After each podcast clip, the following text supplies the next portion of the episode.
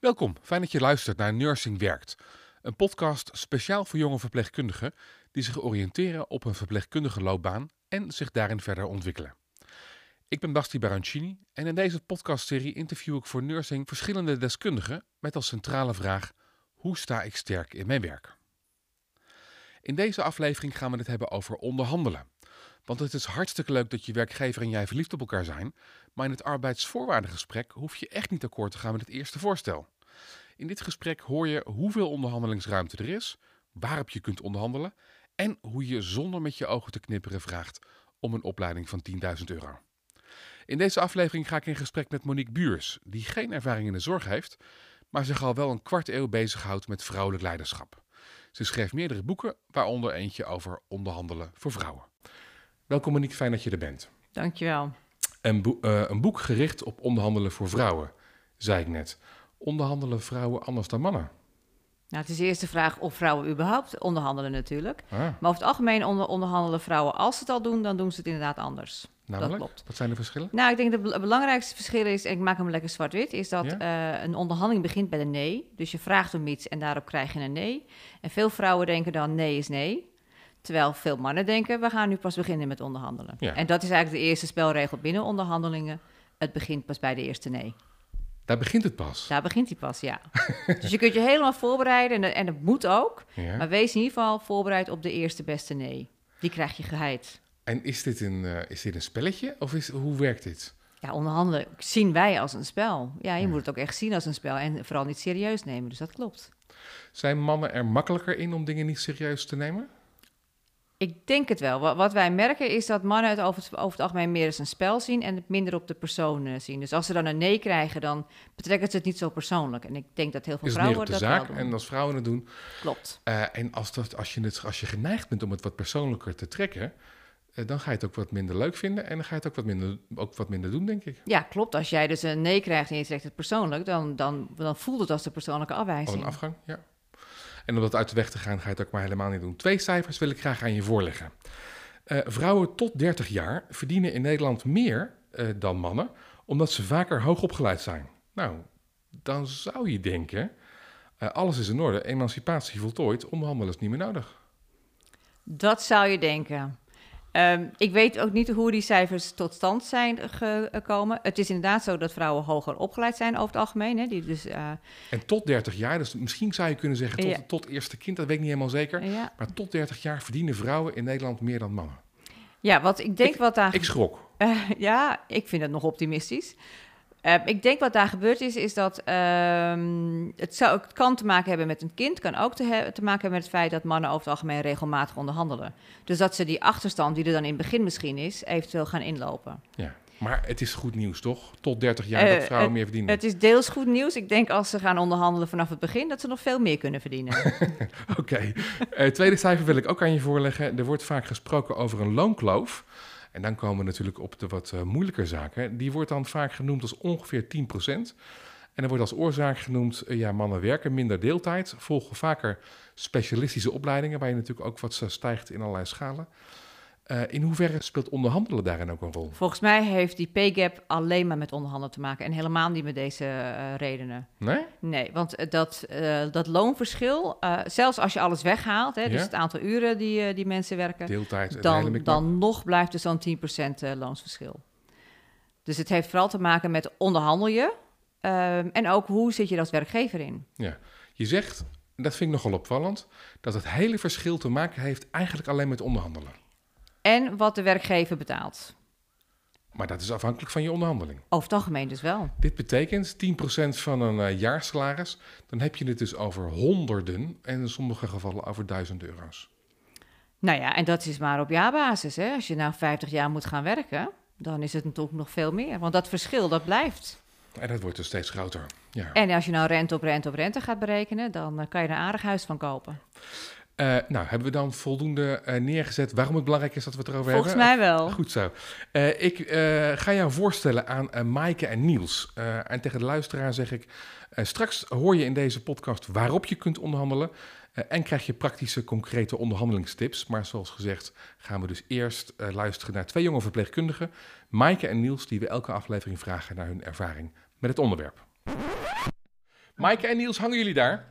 Ja, zeker. Hoi Basti. Hartstikke goed. Hey, vandaag gaan wij het hebben over onderhandelen.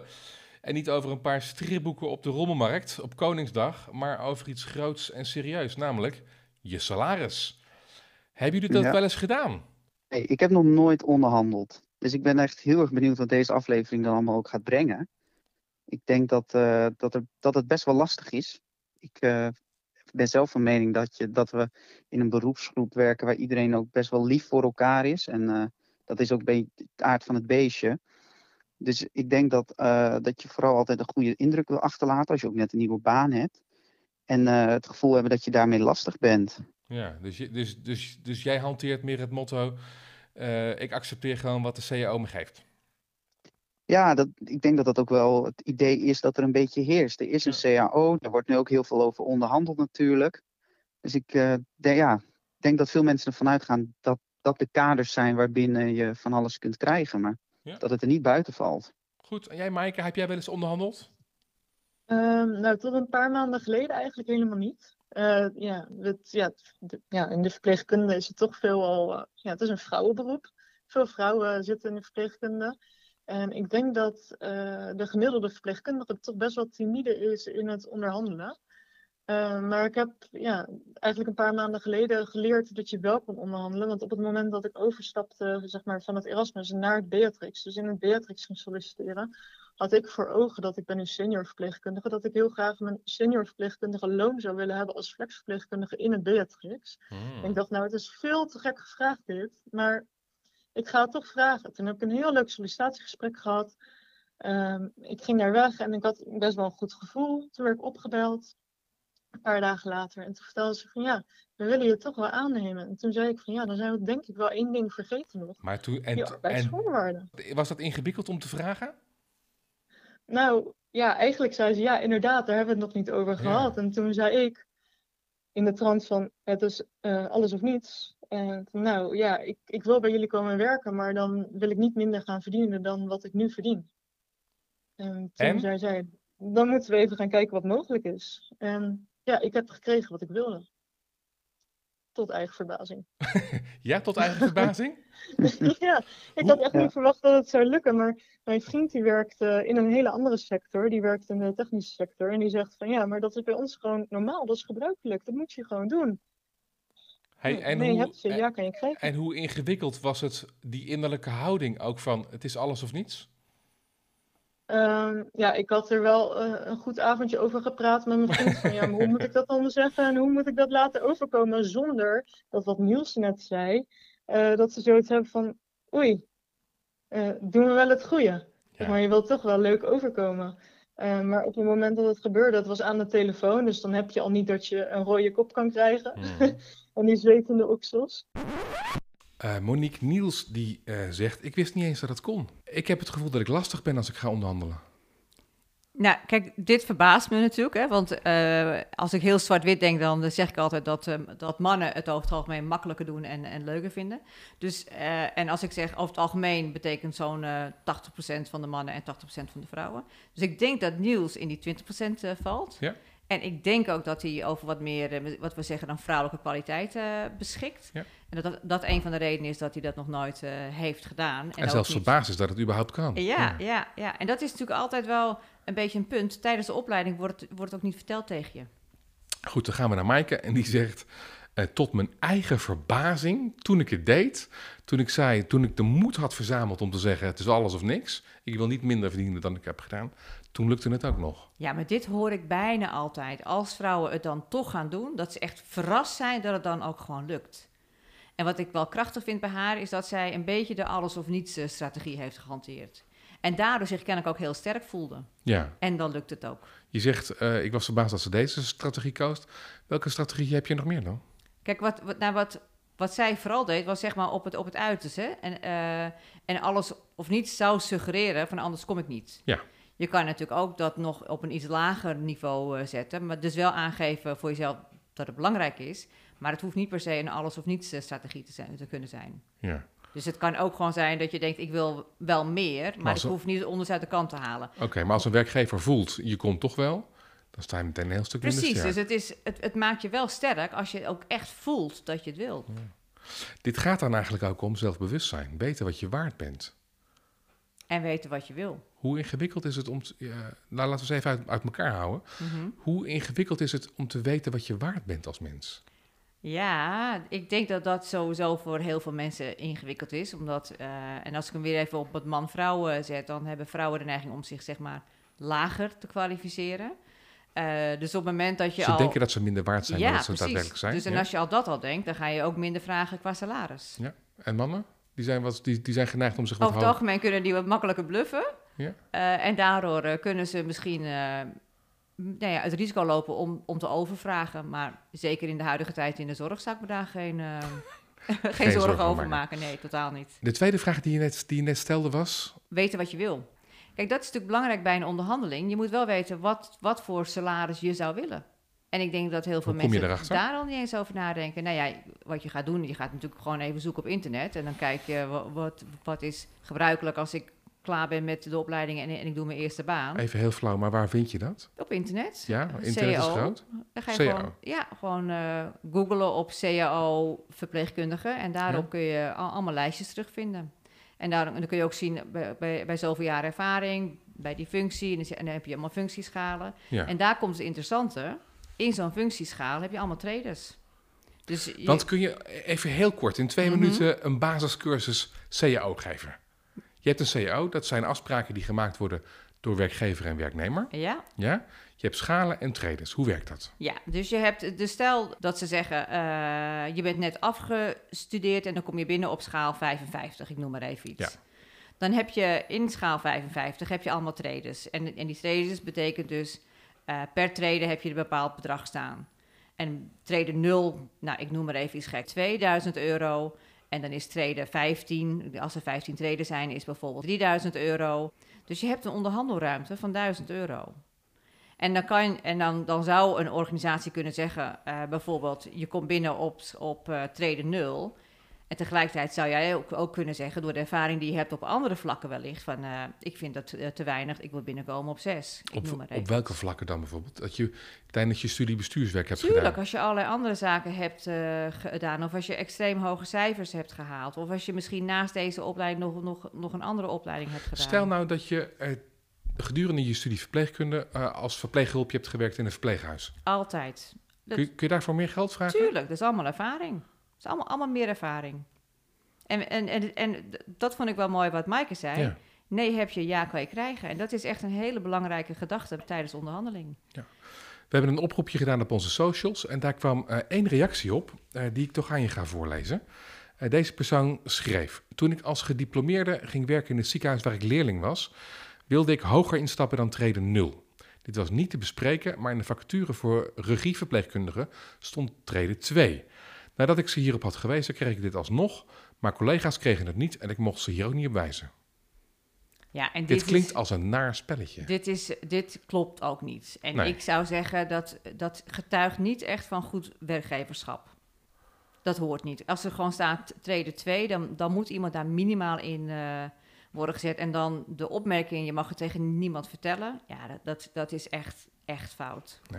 Het laat ook zien, als we eventjes weer kijken naar de kant van de verpleegkundige, dat het dus heel erg loont om je in te lezen Ja, alles En- uitzoeken. en om met mensen ook te gaan praten. Ja, Met collega's, met oudere collega's, met... ja. Ja, en dan is het nog de vraag, hoeveel laten mensen los? Ik denk ook in de Nederlandse cultuur is het een beetje nat dan om over je salaris te praten. Maar ik zou zeker gaan vragen. Wellicht advies inwinnen bij, inwinnen bij de vakbond. Je weet maar nooit waar je al de informatie vandaan Ja, kunt gewoon halen. overal, ja. Waar zit de onderhandelingsruimte als je wil onderhandelen? Want je kunt dus zeggen, nou een treden meer of minder. Mhm.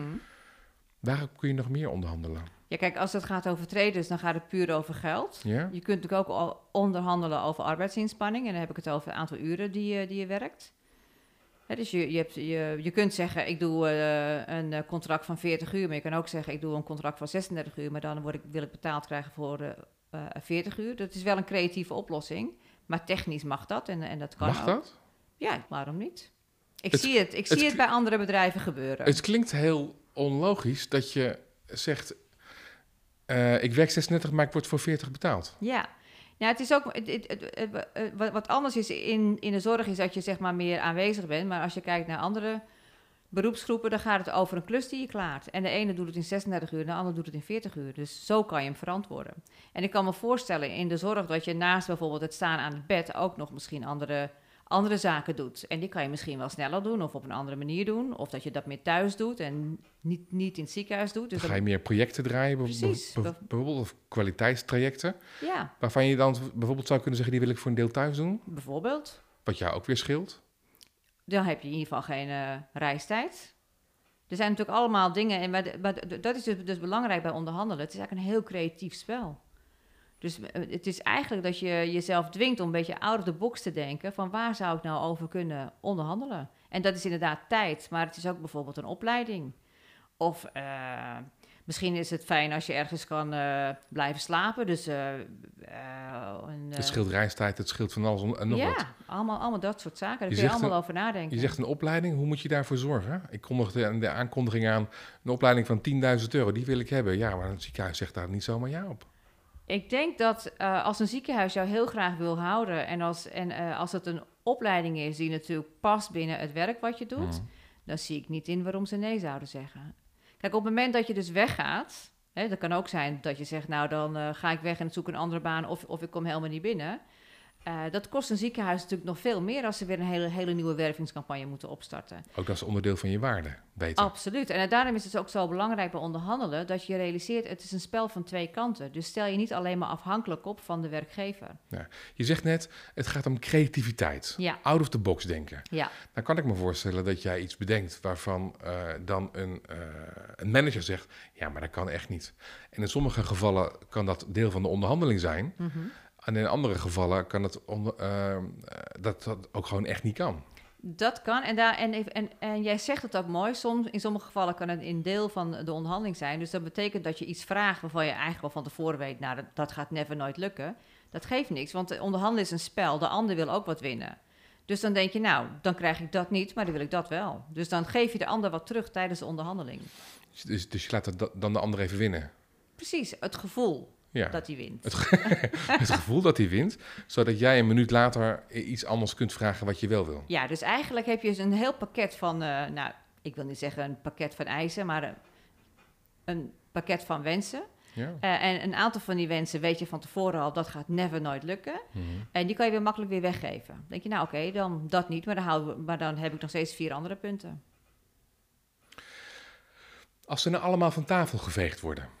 Ja, dan wordt het wel moeilijk. Hè? Als het dan echt niet kan, maar dan is het ook aan jou. Want daarom is het ook zo belangrijk om te bedenken, wat is je ondergrens? Dus wanneer doe je dat niet? En als je dat namelijk niet weet, hè, dus als je bijvoorbeeld eh, zegt in je hoofd, of, of je bedenkt, nou, eh, ik moet minimaal 3500 euro. Ehm, dat betekent dat als het aanbod lager is, dat je dus nee zegt. Dan zeg je dus nee, dan doe ik het niet. Ja, en dat kan soms heel krachtig zijn, door gewoon echt weg te lopen. Wat gebeurt er dan? Dan kan het zijn dat de ander jou toch heel graag wil en dan toch met met een tegenbod komt. Het kan ook zijn dat ze daar ook even over na moeten denken. En, zo zou ik hem ook altijd eindigen, hè, de onderhandeling. Stel dat je er echt niet uitkomt, dat het vastloopt. Wat je dan kan zeggen, dan stel ik voor dat we er allebei over, gaan nadenken... en dat we morgen weer even contact hebben. Eh, ik las in de krant, in de weekend NRC las ik eh, volgens mij eh, een stuk waar stond... een CAO is een minimumafspraak. Het minimum van het minimum. En niks staat jou in de weg als professional om meer dan dat absolute minimum te vragen. Je mag gewoon een tegenbod doen. Ja, dit, is, dit ligt iets genuanceerder in de eh, zorg, eh, want eh, daar is het CAO is een soort standaard. En op dat moment moet een werkgever zich daaraan houden. Tegelijkertijd denk ik wel dat ze altijd meer mogen bieden.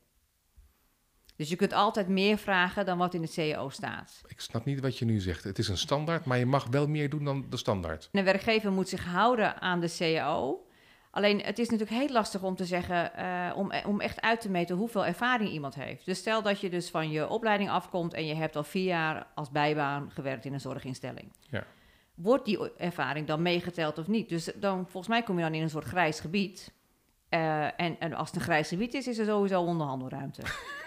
Dat weet je uit ervaring. ja, Wat ik ook weet, is natuurlijk dat er eh, in de provincies aan de randen van het land eh, voor elke verpleegkundige die een baan zoekt, twee tot drie vacatures zijn. Dus dan heb je al een behoorlijke extra onderhandelingsruimte. Ja. In eh, centraal in het land, in de provincie Utrecht, gaat het om één werkzoekende op negen vacatures. Negen vacatures? Ja. Dus dat betekent dat je eh, natuurlijk echt wel ruimte hebt Ja. om iets te eisen. En daar zou ik ook lekker gebruik van maken als, het, als het kan. Absoluut. In hoeverre speelt corona daar ook nog in mee? Wat bedoel je precies? Nou, iedereen heeft geklapt voor de zorg. Iedereen die, eh, die, die zegt, nou, dit zijn essentiële beroepen. We waarderen dit. Kun je dit ook nog als argument inzetten? Ja, maar ik, Of ik, zullen ze dat in het ziekenhuis ook wel weten? ik denk dat ze dat wel weten. En als ik een werkgever zou zijn, dan zou ik me... Dan, dan zou ik de standaard zien zeggen, volgens de CAO mag ik. Ja. Dat zou ik dan als werkgever zeggen. En wees daar ook op voorbereid. Hè? Op het moment dat je dat als antwoord krijgt, volgens de CAO mag ik je niet meer geven, dat is de eerste nee. Dat is een verkapte nee. Dus dat betekent dat je met een argument moet komen. Dan doe je je jas uit en dan ga je beginnen. Precies. en, en dan kom Ja. je met het eerste argument waarom jij vindt dat, er dus, eh, dat je dus meer zou moeten verdienen. Na hoeveel, na hoeveel onder- onderhandelingen ja, begint het een beetje leuk te worden? Word je er ook wat goed in? Nou, ik denk hoe vaker je doet, hoe makkelijker het wordt. Snap ik. Maar als je het een keer of drie, vier gedaan hebt? Dan wordt het echt makkelijker. En zeker zoals Maaike nu heeft ervaren, dat ze echt, echt verrast is dat het ook gelukt is. Dus hoe, hoe vaker je het doet, hoe groter de kans dat het een keer lukt. En hoe leuker het dan wordt en hoe makkelijker het ook wordt. hey, en als een manager nou zegt, take it or leave it. Dan, eh, is het, dan, dan, dan zou ik me afvragen, wil je voor zo'n manager werken? Dan zou ik echt al achter mijn oren krabben en achter die andere vacatures aangaan. Als hij er toch in... eh, Ja, als, je, als er zoveel keuze is, dan zou ik gewoon eh, gaan rondshoppen. Is onderhandelen met een vrouwelijke manager trouwens nog anders dan met een mannelijke manager? Absoluut, absoluut. Dat is wel een goede vraag die je stelt. Hè? Over het algemeen is het voor mannen meer een spel. En bij vrouwen gaat het heel erg op de relatie. Ja? En wat je dan zou kunnen doen, eh, is dat je eer even moet investeren in die relatie. Dus dan zou je bijvoorbeeld kunnen zeggen tijdens de onderhandeling, althans in het begin, van... Nou, ik vind het best moeilijk, ik vind het best lastig, maar ik vind het toch een belangrijk thema. Ik wil het graag hebben over mijn salaris. En ik wil, voor, voor deze functie zou ik dit en dit, dit willen verdienen. Maar dan, Eh, do- door te benoemen dat je het lastig vindt, eh, bouw je zeg maar een, een, een bondje op met die, met die vrouwelijke manager. Ik zou zeggen, je, je stelt je kwetsbaar op. En dat is juist misschien niet goed. Ja, dat past wel. Als je met een vrouw onderhandelt, past dat wel beter. Als je met een man onderhandelt, hoeft dat niet. Oké, heb, je nog- heb je nog meer tips? Kijk, bij een man moet je sowieso meer vragen dan wat je wilt. En bij een vrouw moet je eh, niet, niet overvragen. Want voor, als het een vrouwelijke manager is, voor haar betekent ook nee is nee. Dus op het moment dat zij dus nee zegt, dan bedoelt ze ook nee. Dan kan je nog één keer een argument geven. Wij noemen dat bij, bij, bij ons trainingen, je kunt nog één keer terug op je paard. Als zij dan nog steeds in de nee-stand blijft, dan is de kans groot dat je ook niet gaat krijgen wat je wil. Dit is dus het complexe bij onderhandelen. Eh, ik zou altijd zeggen, als, het je kan, als, het, als je als vrouw kunt onderhandelen, maar ook als man en kunt onderhandelen met een man of een vrouw en je kan kiezen, dan zou ik echt voor die man gaan, omdat er dan veel meer het spelelement komt. En voor een vrouw gaat het veel meer over eerlijkheid en transparantie. Dus de kans is dan wel groter dat je ook een salaris krijgt aangeboden die redelijk is. Je hebt zelf ook ervaring met onderhandelen. Ja. Wat was je grootste fout ooit? Zodat wij daarvan kunnen leren. Mijn allereerste Ja. fout was. eh, ik, aan mij werd de vraag gesteld: hoeveel wil je verdienen? Dat En was toen- bij je allereerste baan. bij mijn allereerste echte baan. dus En je toen- was toen ook pas 22? Ik was inderdaad 22 Ja. en ik gaf een heel stom antwoord. Ik zei: Maakt mij niet uit. Nou, dat is al heel stom. Als ik maar, en het was een gulden tijd, 1600 gulden netto ga verdienen. En Maakt me niet uit als het maar ja, 1600 dus gulden echt, is. Hoe kan je hem bedenken, deze zin? dus dat waren de zenuwen. Nou, wat is er stom aan de zin? Omdat het eigenlijk, zeg ik twee dingen, twee verschillende dingen. Eén, ik zeg, het maakt me niet uit, dus kennelijk vind ik het niet belangrijk. Ja? En eh, eh, het tweede is, als ik maar. Dus als ik maar wel 1600 gulden ga verdienen. Ja. Waarop de werkgever natuurlijk, ja, prima, zei. En Ja. op dat moment weet je al, ik heb te weinig gevraagd. Dus wat ik beter had kunnen doen, is had kunnen vragen van, wat is je aanbod? Moet je sowieso altijd de ander laten praten? In dit geval wel. Want dan weet je namelijk ook hoe de ander eh, erin zit. De werkgever moet het openingsbod doen. Dat zou ik, als het kan, zou ik dat stimuleren. En als een werkgever zegt, eh, want die luistert ook naar deze podcast, of die weet ook wel, of die heeft zelfs waarschijnlijk meer ervaring met onderhandelen dan dat jij hebt. Ja, Die zegt, nou, wat zou je willen verdienen? dan kan je hem eerst eh, omdraaien. En dan zeg je, nou, wat is je aanbod? Wat en, dan, is je aanbod? en dan, dan blijft iemand een beetje, nee, een vert- beetje nee vertel, jij maar. Ja, kijk, eh, kijk, wat belangrijk is bij onderhandelen is ook een stukje humor. Dus ga er ook een beetje om lachen. Ja. Dus je kunt het ook benoemen van, oh, we gaan dus nu, nu beginnen met het spel van onderhandelen. Weet je, dan maak je het een beetje luchtig en een beetje, ook, een, ook een beetje grappig. En er, er moet ook een beetje gelachen worden. Je vroeg minimaal 1600 gulden. Wat was je waard? Ik denk zeker 2000, zeker. Zeker op dat moment. Ik heb dat later ook wel goed ingehaald, maar dat was ook net zoals Maaike, na advies van mijn man. Waarin ik e- keihard heb eh, staan bluffen. en ook kreeg wat wa- ik want hoe ging dat dan, dat bluffen? Nee, dat was eh, wel bijzonder, want ehm, ik vroeg daar binnen de organisatie... hoe, hoe kan ik hier eh eh, hogerop komen? En toen kreeg ik een, een tip van... Wat, wat helpt is als je een aanbod hebt bij een ander... dus ook voor de verpleging kan het helpen... hè, dus dat je dus een aanbod hebt van een ander ziekenhuis... Ja. en dan kom je terug. Ja. Dus dat heb ik, had ik gedaan. Ik had gesolliciteerd, ik had een aanbod. Dus dit is gewoon marktwerking. Ja, het is gewoon marktwerking Ja. inderdaad. Ja, dus ik had een... eh, en inmiddels verdiende ik wat meer. Dus ik verdiende daar eh, 3000 eh, gulden, noem maar iets, bruto. Het aanbod was 3200 gulden. Toen wilden ze me ineens houden. Toen ik had gezegd van, nou ja, ik heb een aanbod, ik ga weg. Toen werd er een baan voor mij ontwikkeld, een hele nieuwe functie. En toen vroegen ze aan mij... en althans, die- mijn man die zei, je gaat de vraag krijgen... wat is het aanbod wat je hebt liggen? En dan ga je niet zeggen 3200, maar dan ga je zeggen 3600. Dus ik moest echt keihard liegen. Dus ik heb echt ruzie gehad met mijn man. Eh, maar goed, ik had dat gesprek. De, de, de vraag kwam en eh, ik zei, nou, 3600 gulden. En dat was met beeld, dus ik, gewoon, ik werd echt knalrood. En die man die zei, nou, dat is prima, dan krijg je hier 4000. Ondanks dat ze wisten dat je gelogen had. Ze wisten dat. En die man die moest er alleen maar om lachen, want die dacht, zij heeft gewoon ballen. Ze durft het gewoon. Hey, eh, ehm, ja. En toch kan ik me voorstellen dat er luisteraars zijn, en ik ben misschien wel die eerste luisteraar, die denkt, ja, maar het is, het is niet eerlijk. En zo wil ik dan liever niet in mijn baan staan. Zonder jou te voordelen, maar zo wil ik dat zelf niet doen. Wat bedoel je precies? Eh, eh, bijvoorbeeld liegen. Mhm. En kijk, een tweede aanbod meenemen, dat begrijp ik. Ja, Eh, en zeggen, nou, 3200 heb ik daar, dus ik wil hier minimaal 3400. ja. Maar jokken voelt misschien niet altijd even Nee, het goed. was echt verschrikkelijk. Ja. Ik vond het echt verschrikkelijk. Echt zweet en eh, slapeloze nachten. Maar het heeft wel gewerkt. En ik, ik weet ook niet of ik het nog een keer zou doen. Ik zou inderdaad misschien een andere keer zeggen, nu ik wat meer ervaren ben, Ja. zou ik zeggen, Ja. volgens mij is het bedrag van dat aanbod helemaal niet relevant. En gaat het vooral om wat deze nieuwe functie waard is. En laten we daarover gaan praten. En dat is namelijk ook wat er gebeurt. Hè. Op het moment dat je van eh, bijvoorbeeld in de verpleegkundige eh, zorg, dat je van ziekenhuis naar ziekenhuis eh, stapt, dan kun je, kun je misschien de vraag krijgen: wat is je huidige salaris? En op dat moment kan je dus antwoord geven: dat is volgens mij niet relevant, want dat was voor die positie. Ik ga nu, ik, ik, solliciteer nu voor deze rol in een ander ziekenhuis. Dus ik ben, ben benieuwd wat het aanbod is. Dus ook dan probeer je hem weer bij de ander te leggen. En nu ik wat meer ervaring heb en ik zou dus deze vraag krijgen van hè, wat is dan het aanbod, dan zou ik hem inderdaad omdraaien. Want het is ook niet relevant wat je verdiend hebt of wat het aanbod is. Het gaat om wat de nieuwe functie waard is en wat jij waard bent. Ehm, we vinden het vaak ingewikkeld om te onderhandelen. Eh, en je kunt nog best onderhandelen namens je ziekenhuis of namens je verpleegafdeling. Met patiënten of met eh, familie van patiënten. Dat soort onderhandelingen is allemaal wel prima. Maar onderhandelen voor jezelf is iets heel, is dat, dat, dat is heel ingewikkeld ineens. Ja, Hoe kan dat? Waar Dat- zit hem dat in? ja ik, dat heeft eh, onder andere te maken met het feit dat we dus bang zijn om een nee te krijgen en om dan persoonlijk afgewezen en een nee worden. naar de afdeling is, nou ja, dat is jammer voor de afdeling, maar nee naar mij persoonlijk is, dat, dat voelt is persoonlijk. een afgang. Ja, en ik denk wat Niels ook zei, hè, dat, eh, dat je misschien wat bescheiden bent, of het is natuurlijk een hele lieve cultuur, hè, we zijn allemaal aardig voor elkaar.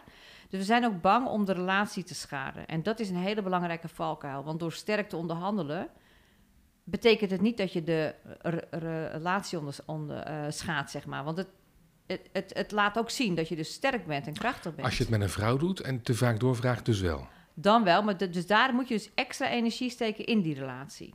Dus ook aangeven dat je het moeilijk vindt, dat je het lastig vindt, maar toch belangrijk vindt. En wellicht heb je meer ruimte als je een goed gesprek hebt gevoerd. Absoluut. Eh, nog een paar korte vragen. Hoe ga je om met een nee? Eerst, wat je eerst doet als je een nee krijgt, is dat je even je mond houdt. Dus Ja. je doet de kracht van de stilte.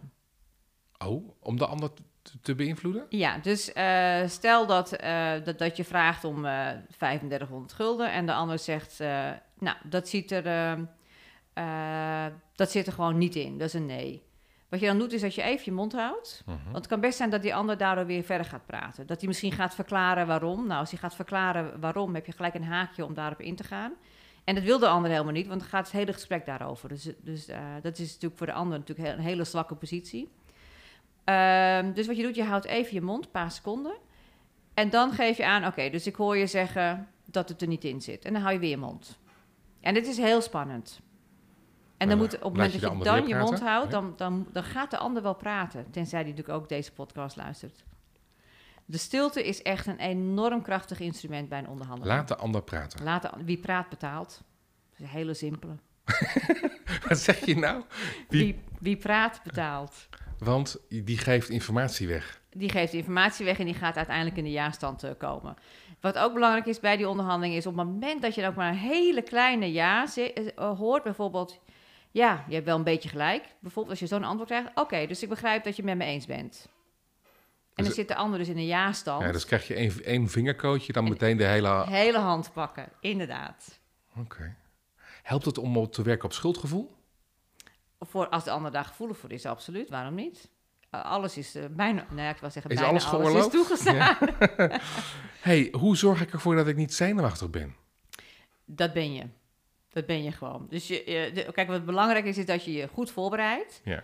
Dat je echt, eh, echt nadenkt over wat zijn al jouw argumenten. En dat je in de onderhandeling ook iedere keer één argument geeft. Waar En- heb ik, dus waar heb ik recht op? Eh, argument op orde, ja? Ja, en oefen het gesprek van tevoren. Met andere mensen. Je zegt steeds één argument tegelijk. Ja. ja, want op het moment dat je alle argumenten in één keer doet, dan ben je je, je onderhandelpositie kwijt. Dan heb je dus niks meer. Dus bijvoorbeeld als je, eh, stel dat je hebt ervaring eh, met, met een bijbaan en je hebt ook nog een of andere specifieke opleiding gedaan.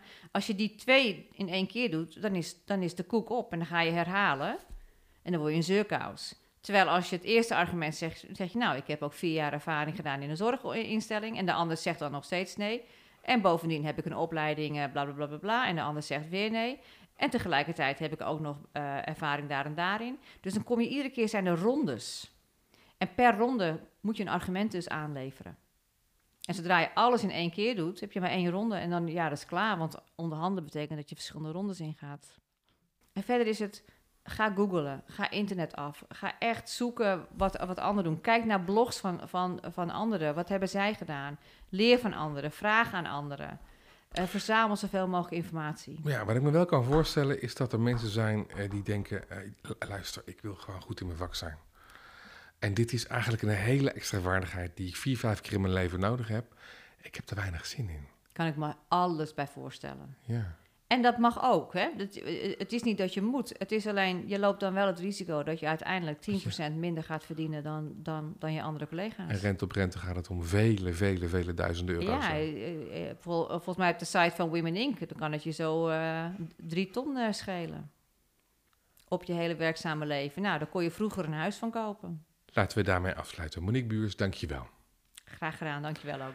En tegen jou als luisteraar zeg ik, dankjewel voor het luisteren naar deze aflevering uit de podcastserie Nursing Werkt. Wil je meer afleveringen horen? Abonneer je dan op deze podcast in je favoriete podcast-app of kijk op nursing.nl slash podcast. Nursing heeft verpleegkundigen nog veel meer te bieden. Ga voor nieuws, verdiepende vakinformatie en congressen naar nursing.nl.